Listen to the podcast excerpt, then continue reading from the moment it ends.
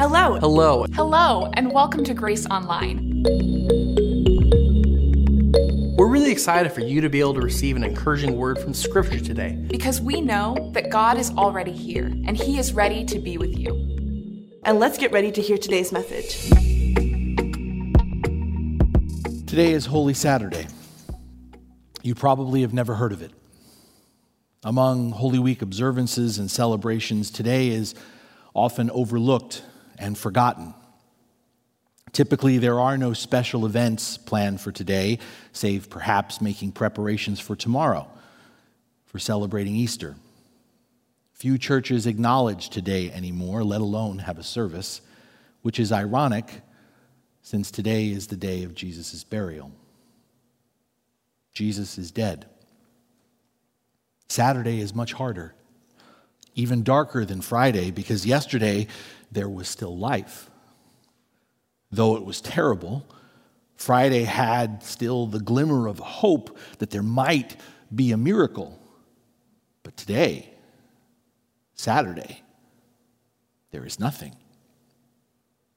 There is nothing to do. Nothing to do but face the unimaginable fact that God is dead. The burial is the death certificate of Christ. We don't bury people who are alive, we bury people who are dead. And Jesus is dead. His pulse is gone, his heart has stopped, rigor mortis has set in. Stricken, smitten, and afflicted have become stiffened, vacant, and lifeless. To be dead is one thing, to be dead and buried is another.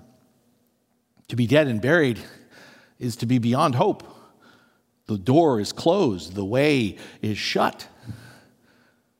The one in whom was life, the life that was the light of all men, that life, that light has been snuffed out. And now we, we are all left in the dark. We don't like to linger here in the dark. We like to wear our crosses empty. We prefer stones that are rolled away rather than ones that block our path.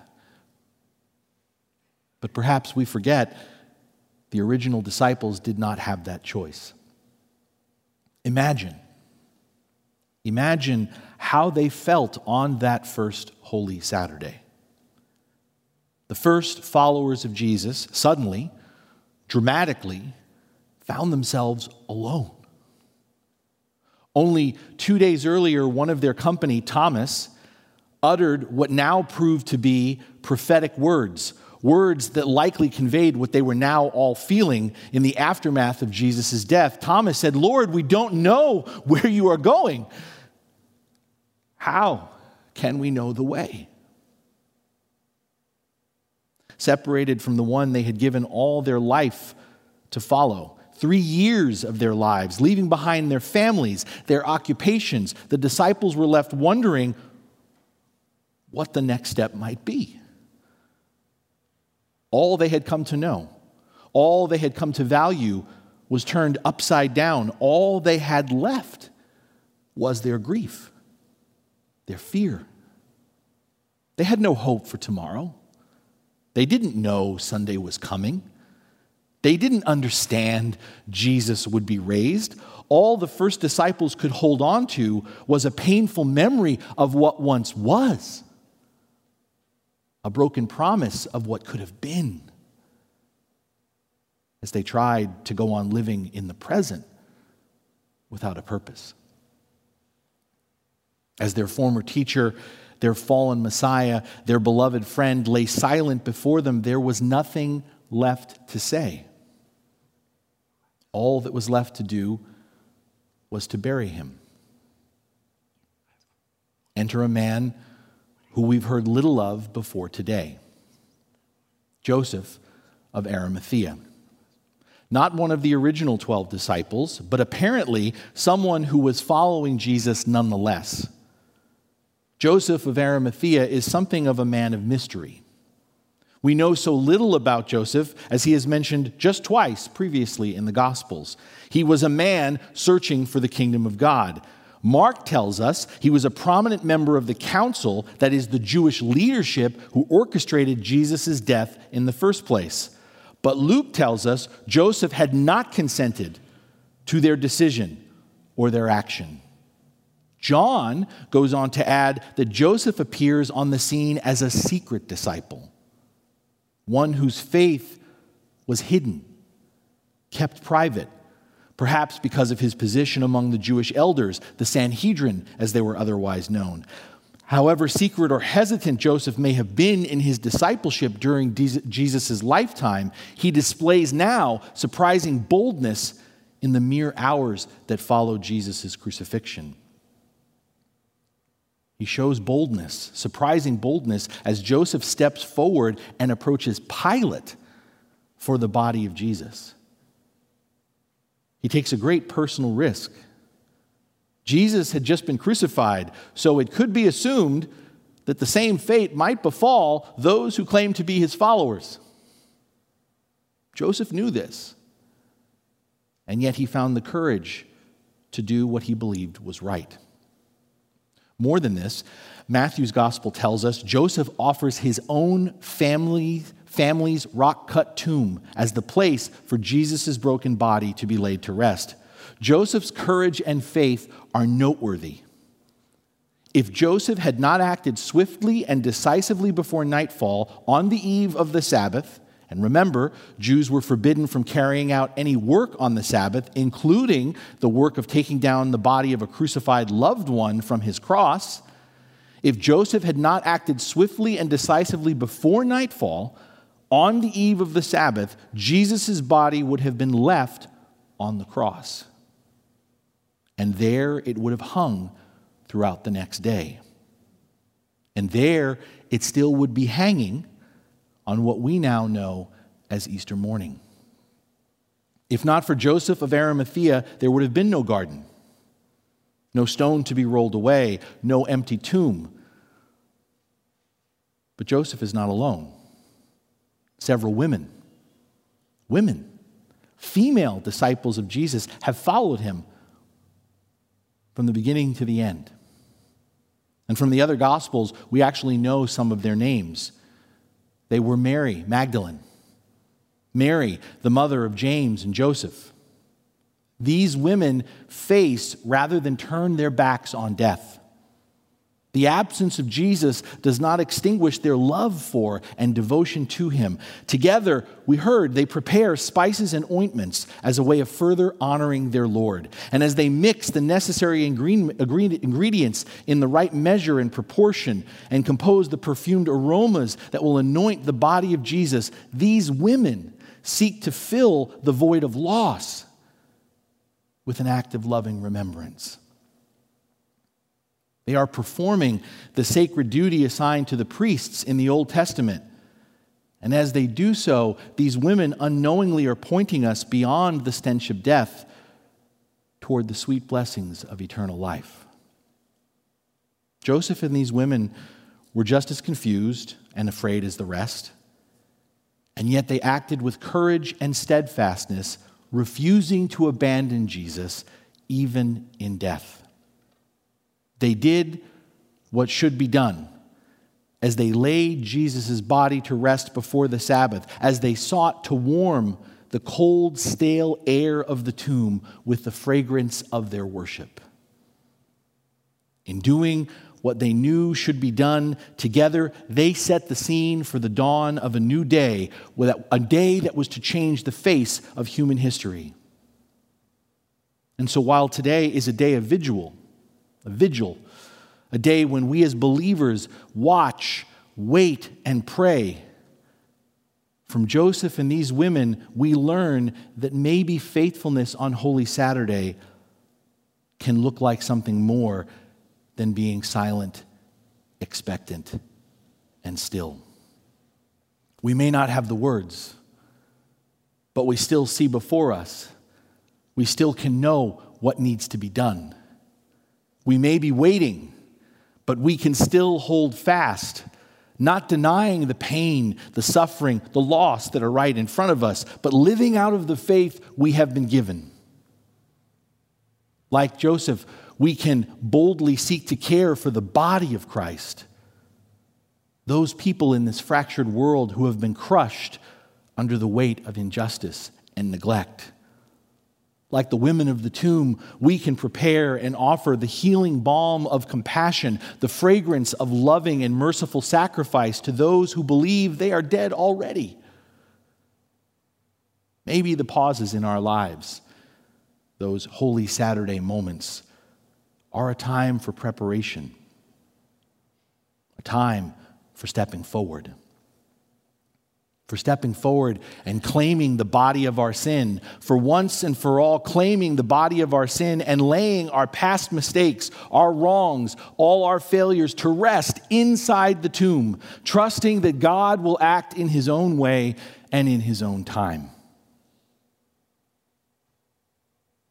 What from your life? has Jesus taken upon himself and put to death that you need to let go of and bury. Let us remember Jesus' words even as his body sits in the tomb. Jesus once said, I tell you the truth. Unless a kernel of wheat falls to the ground and dies, it remains only a single seed. But if it dies, it produces many seeds. Who knows? Who knows what new life may spring forth to others and to ourselves from the one we lay into the ground? We are a people that yearn for a time when death will be no more. And since we know Sunday's coming, we just prefer to leapfrog straight over Holy Saturday. And while it's true we are Easter people, that the resurrection is fundamentally the gospel to which we bear witness, we can't get to Easter unless we cross the bridge of Holy Saturday.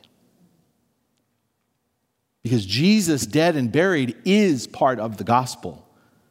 So declares one of the universal creeds in the church, the Apostles' Creed. I believe in God, the Father Almighty, the maker of heaven and earth, and in Jesus Christ, his only Son, our Lord, who was conceived by the Holy Spirit, born of the Virgin Mary, suffered under Pontius Pilate, was crucified, dead, and buried.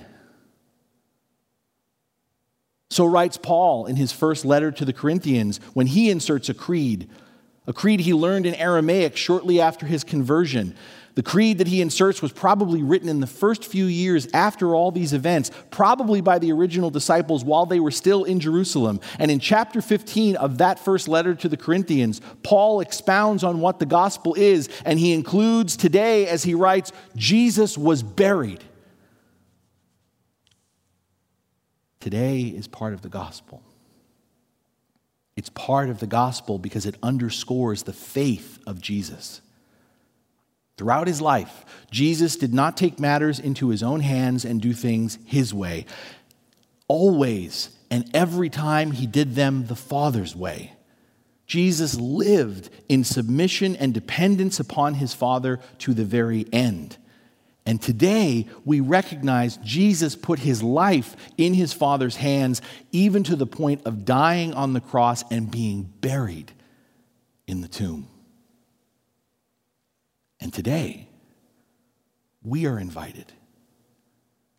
We are challenged to do the same. Beloved, we don't get from the cross to the resurrection without first sitting in the dark of a sealed grave. We cannot get there. Unless, like Jesus, we put our life, even our death, in our Father's hands. To put our lives in our Father's hands and to die to ourselves, to grieve our expectations for God that did not come to bear, to mourn our collapsed confidence in Jesus doing things our way, and to bury all those presumptions, every inclination that the Lord operates according to our will, to bury them once and for all. For until we die, to creating God in our image until we die to demanding that Jesus save us on our terms, we will never see. We will never experience life beyond the horizon of sin and death, life beyond the confines of a sealed and guarded tomb. It's telling. It's telling that we do our best to avoid Holy Saturday because what today is, what Holy Saturday represents, is the space we occupy, in which we exist for most of our earthly lives. The thin spaces, right? between the highs and lows of daily life, between longing and satisfaction, between pain and comfort, between loss and gain, between hope and fulfillment, between death and life. Embracing Holy Saturday is realizing, despite how much we boast and brag, despite how forcefully we insist and demand, we're in control Embracing Holy Saturday is realizing that the truth is, all we clearly know is that there is yet so much we don't know or understand. This void of unknowing, the space of Holy Saturday, is where we find ourselves when death stares us in the face through its many synonyms like cancer, divorce, termination, it is the tomb of our uncertainty when the unexpected, the unforeseen strikes us, and the only question left we can ask is now what? Now what? Where can we possibly go from here? And the immediate answer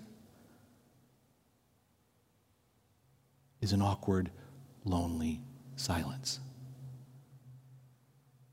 In that long silence, in that challenge of waiting, too many of us can be tempted in our fear of unknowing, in our impatience for God to act. Too many of us can be tempted to create our own meaning, to try to determine our own way forward when there simply isn't any yet. We, you and I, we can't ever create something out of nothing. But nothing is the canvas from which God has always done his best work. Faith of our own making is always fragile. It may buy us time, but it will not prove strong enough to lift us beyond this life into the next.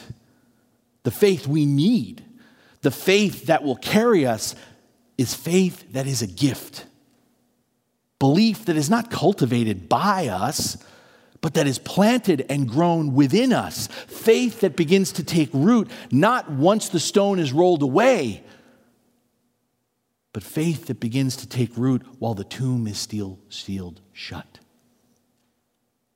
For there is grace to be found even on Holy Saturday.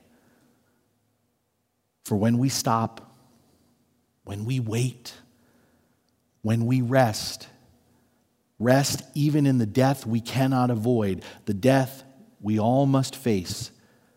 When we stop, when we wait, when we rest, we find Jesus is with us even there. Beloved, in the cold, dark, deathly places of our disappointments, our failures, and our losses, God is with us. God in Christ goes before us. Jesus is willing to be buried under the weight of our fears, our doubts, and our uncertainties. Jesus enters the tomb of our lives because he trusted his Father had a way beyond the unimaginable, because he trusted that resurrection was in his future. And in the burial of Jesus, is the planting of the seed of our faith. A faith given as a gift that can weather all our sadness and our fears, all our confusion, all our questions, even all our doubts. A faith given as a gift that rises as we reach the end of ourselves, faith that emerges from where we perceive nothingness Faith that we cannot lose because it will not let us go. Faith that having come through the fire will prove impossible to kill. Faith that can move mountains.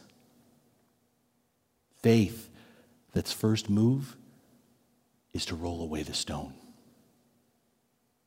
Today is Holy Saturday, when we squarely face the fact that death remains a part of our journey, and that death was a part of Jesus's too.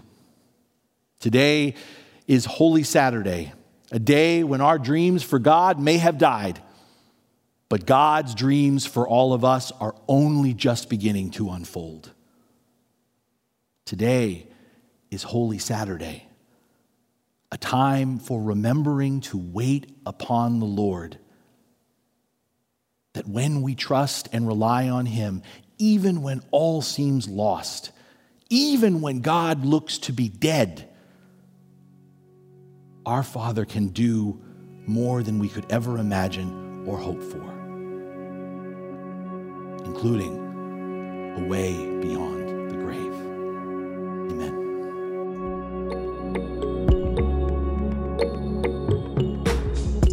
If you'd like more information about our church, please visit us online at gracehb.org.